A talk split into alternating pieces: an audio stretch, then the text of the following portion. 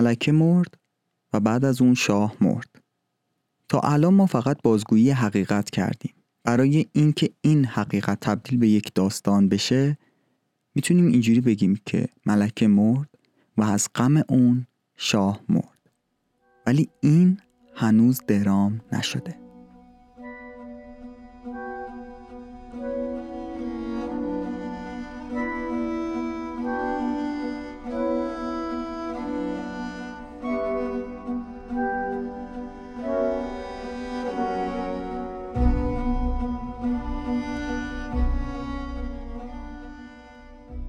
سلام من تاهر هستم و شما دارید به پادکست مدوناک گوش می‌کنید.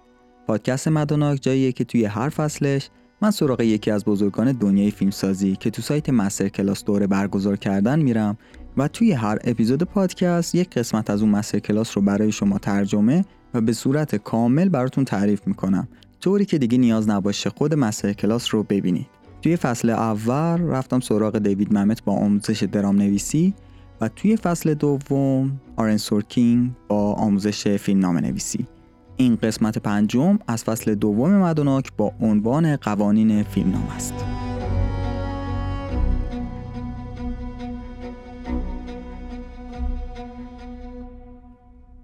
بهترین راه یادگیری نمایش نام نویسی، فیلم سینمایی یا حتی برنامه تلویزیونی اینه که بشینید با دقت اونها رو تماشا کنید. بشینید با دقت فیلم ببینید با دقت نمایشنامه ببینید و با دقت به برنامه های تلویزیونی توجه کنید.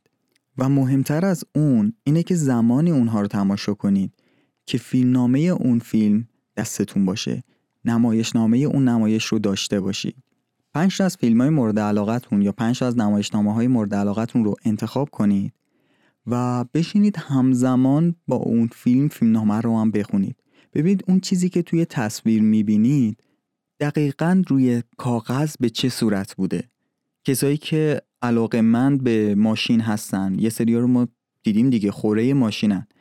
اول با ماشین یه دوری می‌زنن بعدش که پیاده میشن کاپودو می‌زنن بالا شروع می‌کنن تک تک قطعات رو چک کردن.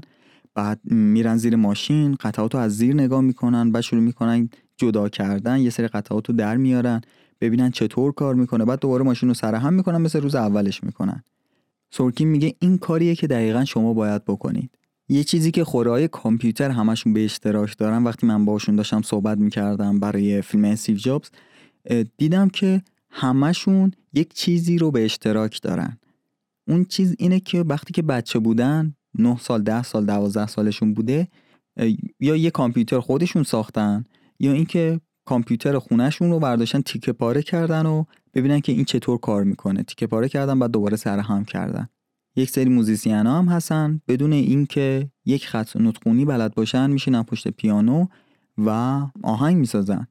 قطعا کسایی هم هستن که بدون اینکه هیچ چیزی بلد باشن بدون اینکه دوره خاصی دیده باشن می‌تونن قصه خوبی تعریف کنن. ولی متاسفانه من اینطور نبودم. من یه سری قوانین درام نویسی رو اول وقتی که رفتم دانشگاه تئاتر خوندم به هم یاد دادن. اولین چیزی که من یادمه به همون یاد دادن قوانین درام نویسی عرستو بود و بعدش جنبه های مختلف درام نویسی تاریخ درام نویسی رو بهمون گفتن و بعد ما شروع کردیم به تحلیل نمایشنامه های دیگه.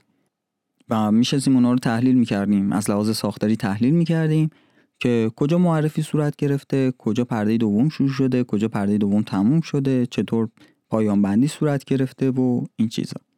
من اینجوری قوانین ساختاری رو یاد گرفتم. ولی الان خیلی میشنوم میگن که هنر به مرحله رسیده که بالاخره هیچ قانونی درش وجود نداره و شما می‌تونید آزادانه شروع کنید به نوشتن بشینید پشت کیبوردتون خودش بهتون الهام میشه و چیزی که می نویسید یک هنر محض یک هنر نابه بدون دخالت هیچ قانونی بدون هیچ ساختاری و و بگم مخالفم.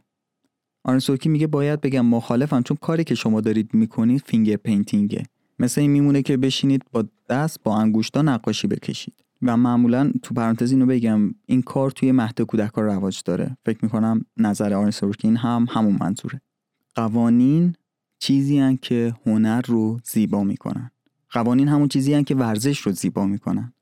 این فوتبال رو تصور کنید که توی تیم داره فوتبال انجام میشه یک نفر میره توپو می‌زنه زیر بغلش میدوه میره سمت دروازه‌بان اسلحه‌شو در میاره یه تیر تو سر دروازه‌بان خالی می‌کنه توپو با دست میندازه توی دروازه. این هیچ جذابیتی که نداره هیچ به هیچ وجه هم زیبا نیست. این قوانینن که یک بازی رو قشنگ و جذاب می‌کنن یک ورزش رو قشنگ و جذاب می‌کنن و این قوانینن که هنر رو ارزشمند می‌کنن. راجب موسیقی صحبت کنیم. کسی که کوچکترین اطلاعات موسیقیایی داشته باشه می‌دونه که به عنوان مثال برای نواختن هر قطعه شما وقتی که نوتش رو دستتون می‌گیرید اولین چیزی که روی صفحه هست اولین چیزی که باید بخونید نوت سرکلید داریم. و بعدش تعداد ضرب های هر میزان رو مشخص کرده. به عنوان مثال اگر شما قطعتون میزانش چهار چهار روم باشه شما نمی‌تونید سه بیت ضرب داشته باشید یا پنج بیت داشته باشید. باید چهار تا باشه. یا اگر دو ماژور می‌زنید یعنی که نوت دیز دیگه نباید بزنید یا نوت بمول نداریم.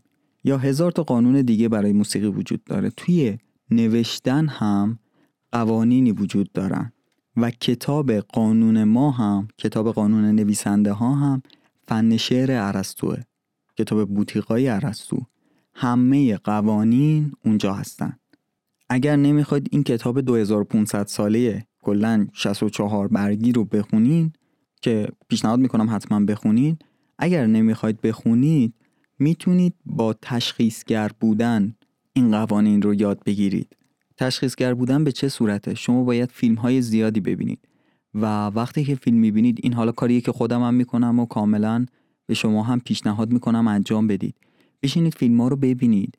ببینید وقتی که به جای اینکه بگیرید مسخرش کنید چه فیلم بدی بود بیاید تشخیصگرانه به فیلم نگاه کنید. ببینید کدوم قوانین ارسطو رو رعایت نکردن. یا مثلا یک فیلمی رو می‌بینید که به شدت داره خوب کار می‌کنه. به شدت فیلم خوبیه ولی قوانین ارسطو رو دنبال نکرده. از قوانین ارسطو تبعیت نکرده. ببینید که چطور میشه که قوانین رو رعایت نکرده ولی همچنان فیلم جذابی داره. این قسمتش خوب کار کرده و وقتی که حالا این رو بهتون قول میدم و وقتی که بشینید تحلیل کنید تشخیصگرانه این فیلم رو نگاه کنید می‌بینید که یه طور دیگه اون قوانین رو رعایت کرده. برای همین پیشنهاد من به همه اینه که بشینید فیلم ببینید و بعدش تشخیصگرانه فیلم رو تحلیل کنید ببینید که بدون اینکه این فیلم رو مسخره کنید ببینید که چرا کار نکرده کجاش اشتباهه.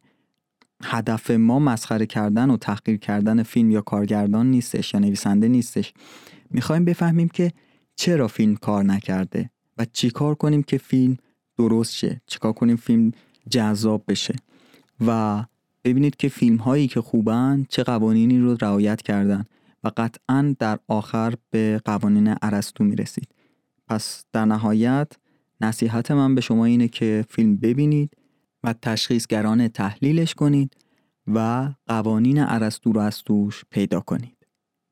یه سری قوانین هم هستن. قوانین درام نیستن. یه سری قوانین احمقانه شکل گرفتن. این قوانین توسط افرادی شکل گرفتن ساخته شدن که از قوانین اصلی قوانین ارسطو قوانین درام بیخبرن. شروع می‌کنن یه سری قوانین دیگه بر خودشون سرهم می‌کنن. به عنوان مثال مدیرای سی بی اس به جیم بروکس گفتش که تو باید حتما این قوانین رو رعایت کنی. این قوانین چی بود؟ اینکه چهار چیز رو شما توی تلویزیون به هیچ وجه نمی‌تونی نشون بدی. چهار چیز اصلا شما نمی‌بینی. آدمایی که طلاق گرفتن آدمای یهودی آدم اهل نیویورک و آدمی که سیبیل داره. یه سری قوانین این چنینی هم ما حالا یه مقدار متفاوته توی ایران داریم که مثلا میگن که آقا هیچ وقت توی ایران نباید ضد قهرمان برنده بشه یا بدمن همیشه باید به نتیجه اعمالش برسه. این چیزاییه که من شنیدم و میگن که اگر این قوانین رو رعایت نکنی فیلمتون فروش نمیره. یک سری قوانین نانوشته این چنینی وجود داره. حالا تو پرانتز اگر همچین قوانینی شما هم شنیدید راجع به نویسندگی برام کامنت کنید یا برام بفرستید راجبش صحبت کنیم جذابن همچین قوانین ها رو کسایی نوشتن که از قوانین اصلی بیخبرن. قوانین مثل این چیزها رو شما خواهید شنید ولی همچین چیزی وجود نداره. مسخره ترین چیزیه که می‌تونه باشه راجع به درام. سورکین میگه که یه قانون خیلی جدی بود توی تلویزیون وقتی که ما داشتیم کار می‌کردیم اینکه هیچ فیلمی نباید راجع به سیاست باشه. هیچ فیلمی نباید توی واشنگتن اتفاق بیفته. یا مثلا یه قانون دیگه ای بود برای سینما می‌گفتن که هیچ فیلمی نباید راجع به بیسبال ساخته شه چون به هیچ وجه فروش نمیره. اصلا فیلم های خوبی در نمیاد. البته بگم دو سال بعدش سه تا فیلم راجع به بیسبال ساخته شد و عین سه تاشون پرفروشترین فیلم ها و محبوب ترین فیلم ها شدن. این قوانین مزخرفاتی بیشتر نیستن. و تنها قوانینی که مهمه موقعی نوشتن قوانین درام نویسیه سرکی میگه من هی برمیگردم به خدام ارسطو. چون این شخص همه قوانین رو توی 64 صفحه نوشته و به نظر من خیلی ساده هم نوشته. برای این میگم ساده چون من خیلی راحت تونستم بفهمم. پس بقیه هم می‌تونن راحت بفهمن. و اگر می‌بینید که متنتون ایراد داره متنتون کار نمی‌کنه جذابیت خودش رو نداره کشش رو نداره احتمال اینکه یکی از قوانین ارسطو رو شکونده باشین خیلی زیاده. پس یاد گرفتن این قوانین و مسلط شدن به اونها خیلی مهمه.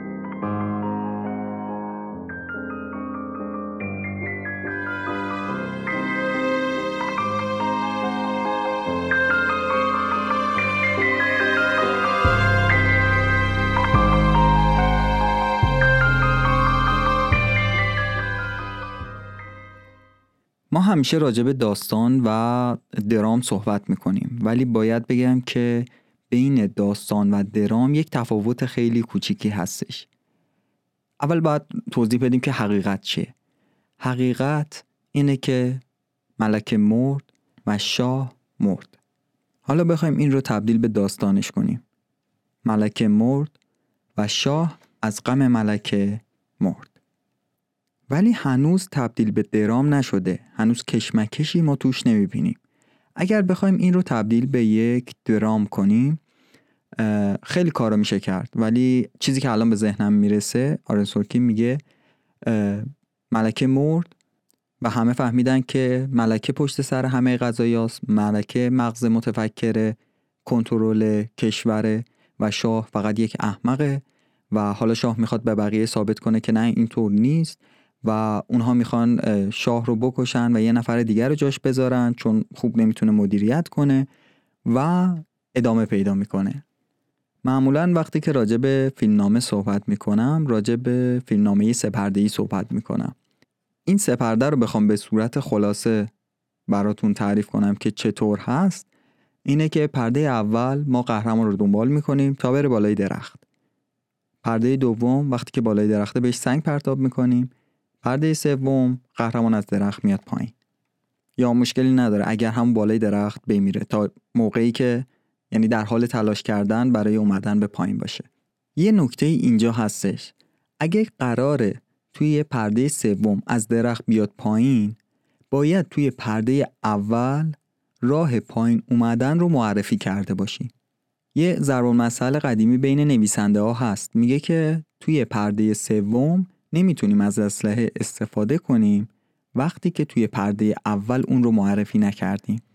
نمیشه یهو از آسمون یه اسلحه بیفته و یا مثلا یهو دست بزنه ای من یه اسلحه دارم و شروع کنه از اون استفاده کردن توی پرده سوم. اگر از اون اسلحه توی پرده سوم می‌خوایم استفاده کنیم باید توی پرده اول یه جا نشونش داده باشیم چه می‌دونم یه کشو باز کرده باشه توش ببینه یه اسلحه هست. یا برعکس این قضیه هم صادقه. نمی‌تونیم توی پرده اول اسلحه نشون بدیم و توی پرده سوم ازش استفاده نکنیم. این نشونه یک نوشته ضعیفه. ما نمی‌تونیم توی پرده سوم یهو بگیم که آ یادمون رفته بود که تناب جادویی وجود داره. اگر می‌خوایم از تناب جادویی توی پرده سوم استفاده کنیم توی پرده اول باید اون رو معرفی کرده باشیم. یه نکته دیگه که سورکین راجبش صحبت می‌کنه یه قانون دیگه ای که راجبش صحبت می‌کنه اینه که موانع باید به اندازه کافی قوی باشه.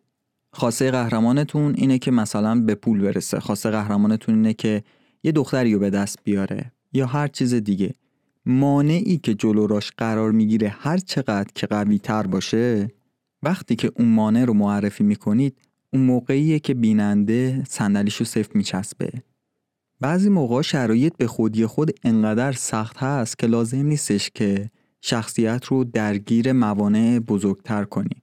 به عنوان مثال توی فیو گودمنز دو نفر متهم به قتل شدن. شرایط اونقدری سخت هستش که لازم نباشه کاراکترهای دیگر رو درگیر شرایط سختری بکنیم. یا مثلا توی اسیف جابز ما باید بفهمیم باید درک کنیم که چرا اینقدر برای اسیف جابز مهمه که محصول نهایی بینقص باشه. باید یک شرایطی رو خلق کنیم یک شرایطی رو ایجاد کنیم توی فضای فیلم که دلیل کمالگرایی استیو جابز رو بفهمیم. بفهمیم چرا انقدر وسواس داره رو کارش. و بعد از اونه که ما در طول مسیر می‌بینیم موفق میشه یا مثلا شکست می‌خوره برامون مهم میشه به عنوان مخاطب. نکته بعدی که سورکین راجبش صحبت می‌کنه exposition ه. exposition چیه؟ ترجمه های مختلفی شده. توصیف، اطلاعات اولیه، پیش زمینه، معرفی و کلماتی از این قبیل. من از خود کلمه exposition استفاده می‌کنم. فقط یه توضیح مختصر بدم. زمانی که شما می‌خواید اطلاعاتی رو منتقل کنین بهش میگن exposition. تو پرانتز بگم که خیلی دوست دارم یک اپیزود فرعی راجع به exposition بسازم. مثل اپیزودی که دارم برای شخصیت تولید می‌کنم. و اگه فرصتی بشه و ببینم که بازخورده از اپیزود شخصیت خوب باشه حتما این کارو می‌کنم. هم راجع به exposition هم راجع به plot هم راجع به ساختار و خیلی موضوعات دیگه که خیلی جذاب راجبش یک اپیزود ساخته بشه و کامل راجبش صحبت بشه. اگر بازخورد اپیزود شخصیت خوب باشه حتما این کارو می‌کنم. اپیزود شخصیت هم اواخر مهر ماه 99 منتشر میشه.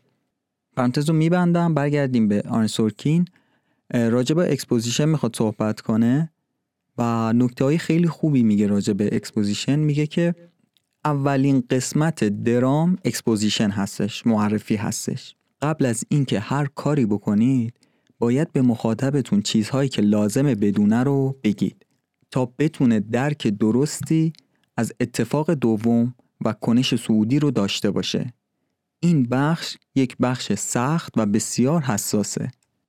کاری که من می‌کنم اینه که یک شخصیت رو داخل فیلم قرار میدم که اطلاعاتش اندازه اطلاعات مخاطب هستش. همون قدری می‌دونه که شخص مخاطب می‌دونه. اگر همچین شخصیتی رو توی فیلمتون نذاشته باشید می‌بینید یه جایی مجبورید که کاراکترتون قهرمانتون بیاد یک دیالوگی بگه که با این جمله شروع میشه. As you know همونطور که می‌دونین رسیدین به این دیالوگ بدونید که یه جای کارتون میلنگه. پس شما می‌تونید برای exposition یک شخصیتی رو داخل فیلم قرار بدین که به اندازه مخاطب می‌دونه و قهرمانتون یا حالا هر کاراکتر دیگه ای بیاد اون اطلاعات رو برای اون شخص تعریف کنه و در واقع اون اطلاعات رو قهرمانتون یا حالا همون کاراکترتون داره برای مخاطبتون تعریف می‌کنه. و اینکه این جذاب در بیاد و درست کار کنه کار خیلی سختیه. آرنسوکی میگه من معمولا برای فیلم راجع به افرادی می‌سازم که از خودم خیلی باهوشترن و فکر کنید من می‌خوام به مخاطب بگم که مکینتاش چطور کار می‌کنه. پس نیاز دارم که یک کاراکتری رو توی فیلم اضافه کنم که ندونه چطور مکینتاش کار می‌کنه یا مکینتاش باید چطور باشه. و پیدا کردن همچین شخصی کار فوقالعاده سختیه چون توی اپل همه می‌دونن مکینتاش چطور کار می‌کنه. پس من باید یک شخصیتی اضافه کنم که ندونه مکینتاش چطور کار می‌کنه. و من این وظیفه رو به عهده کریستیان گذاشتم. و استیو جابز برای کریستیان تعریف می‌کنه که مکینتاش چطور کار می‌کنه و در واقع داره برای مخاطب تعریف می‌کنه که مکینتاش چطور کار می‌کنه. و همین هم یک ظرافتی داره. توصیف شما نباید بولد باشه نباید توی فیلم بزنه بیرون. نباید مخاطب بفهمه که دارید برای اون توضیح می‌دید. به عنوان مثال اگر که کریستیان میومد از استیو جابز می‌پرسید استیو این چیه؟ بعد استیو جابز میومد براش تعریف می‌کرد خیلی چیز مسخره در میومد و مخاطب می‌فهمید که داره براش توضیح میده. طوری که من قرار دادم توی اون فیلم این بودش که میاد به استیو جابز میگه که استیو من نمی‌فهمم چرا اینقدر برای تو مهمه و استیو جابز شروع می‌کنه صحبت کردن براش و اون اطلاعات رو به ما میده. پس باید یک شخصیتی توی فیلم ناممون پیدا کنیم که به اندازه مخاطب بدونه. بهترین جای استفادهش هم می‌دونید کجاست؟ زمانی که ما دادگاه داریم و یک قاضی وجود داره. مخاطب همون قدر می‌دونه که قاضی می‌دونه. بعد از exposition درست ما به کنش صعودی یا حادثه محرک می‌رسیم. داستان زمانی شروع میشه که ما به این نقطه رسیده باشیم. هملت داستان هملت زمانی شروع میشه که هملت روح پدرش رو می‌بینه و روح پدرش بهش میگه که من توسط فلانی کشته شدم توسط عموت کشته شدم و حالا می‌خوای راجبش چیکار کنی؟ هملت این رو می‌فهمه. قبل از اون ما فقط exposition داریم. قبل از اون ما باید بفهمیم که هملت شاهزاده دانمارک مادرش ملکه است و عموش شاهه و اینکه پدرش به تازگی فوت کرده و بعد حادثه محرک.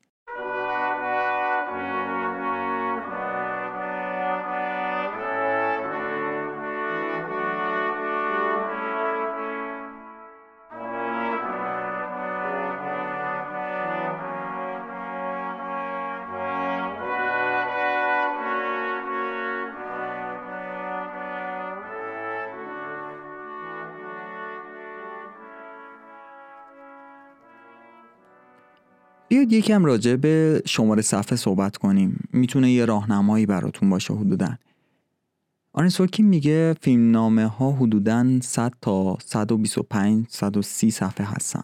ولی فیلمنامه من حالا بلندترن چون من دیالوگ می نویسم و دیالوگ فضای بیشتری رو روی صفحه می‌گیره. به عنوان مثال فیلم Social Network 185 صفحه شد 60 صفحه بیشتر از یک فیلمنامه معمولی.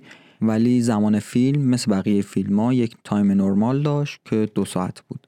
ولی من معیار رو می‌ذارم روی یک فیلم نامه که 125 صفحه باشه. یک فیلم نامه معمولی نرمال یعنی. و عددی که میگم رو شما با در نظر گرفتن 125 صفحه فیلم نامه در نظر بگیرید. اگر به صفحه 25 رسیدید و هنوز پروتاگونیستتون رو یا کنش سعودیتون رو معرفی نکرده باشید ممکنه که در آینده به درد سر بیفتید. این اعداد می‌تونه راهنمای خوبی براتون باشه. من تازگی فیلمنامه رو تموم کردم که شده حدوداً 201 صفحه. پیشنهاد نمی کنم البته آرن سورکین اینا رو میگه. میگه پیشنهاد نمی کنم البته به این تعداد برسید ولی چون این فیلمنامه خیلی صدای روی تصویر داره به خاطر همین یه بار باید دیالوگ ها رو بنویسم. یه بارم شرح تصاویری که روی این دیالوگ ها باید ساخته بشه. به خاطر همین یه مقدار تعداد صفحاتش زیاد شده. قصه که دارم می نویسم اولش توی لس آنجلسه و ماجرای اصلی فیلم توی نیویورک اتفاق میفته من خودم گمان زنیم این بودش که پرده اولم توی لس آنجلس باشه پرده دوم و سوم که ماجرای اصلی داستانم رو تشکیل میده توی نیویورک اتفاق بیفته.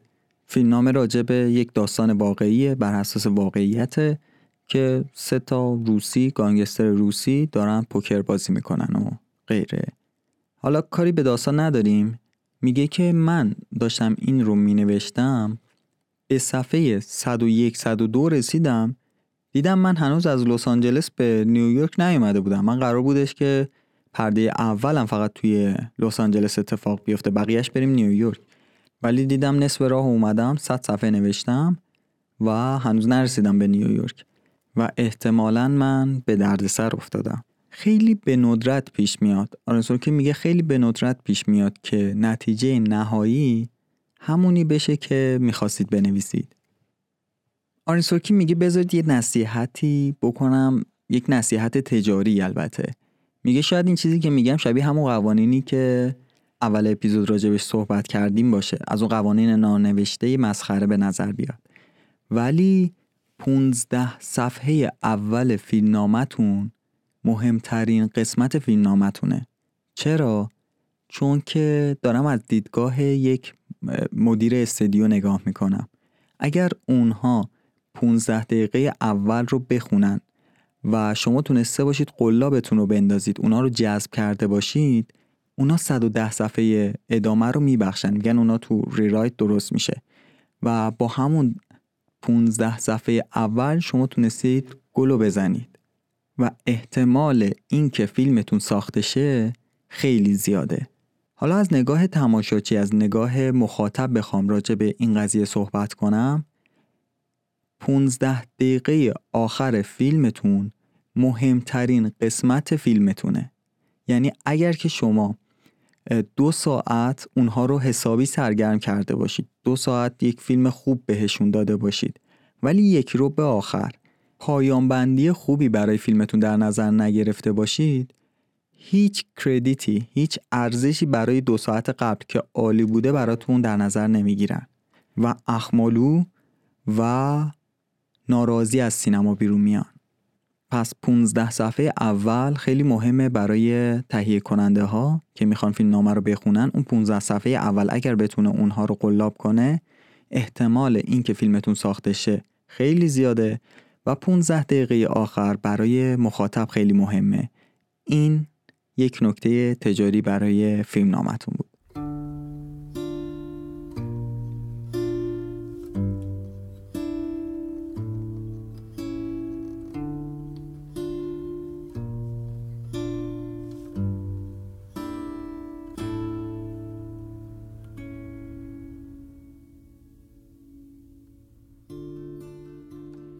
این بود پایان قسمت پنجم از فصل دوم پادکست مدوناک. موسیقی های پخش شده در پاساژ پادکست مربوط به سریال ساکسیشن است. ممنون که به این اپیزود گوش دادید. دو تا مورد رو خدمتتون عرض کنم. یکی راجع به اون اپیزودی که داریم می‌سازیم راجع به شخصیت. فکر می‌کنم توی اواخر مهر ماه 99 منتشر بشه همونطور که اواسط اپیزود هم گفتم. این اپیزود یه مقدار برام مهمه. امیدوارم که دوستش داشته باشید و گوش بدید حتما. و نظرتون هم برام مهمه.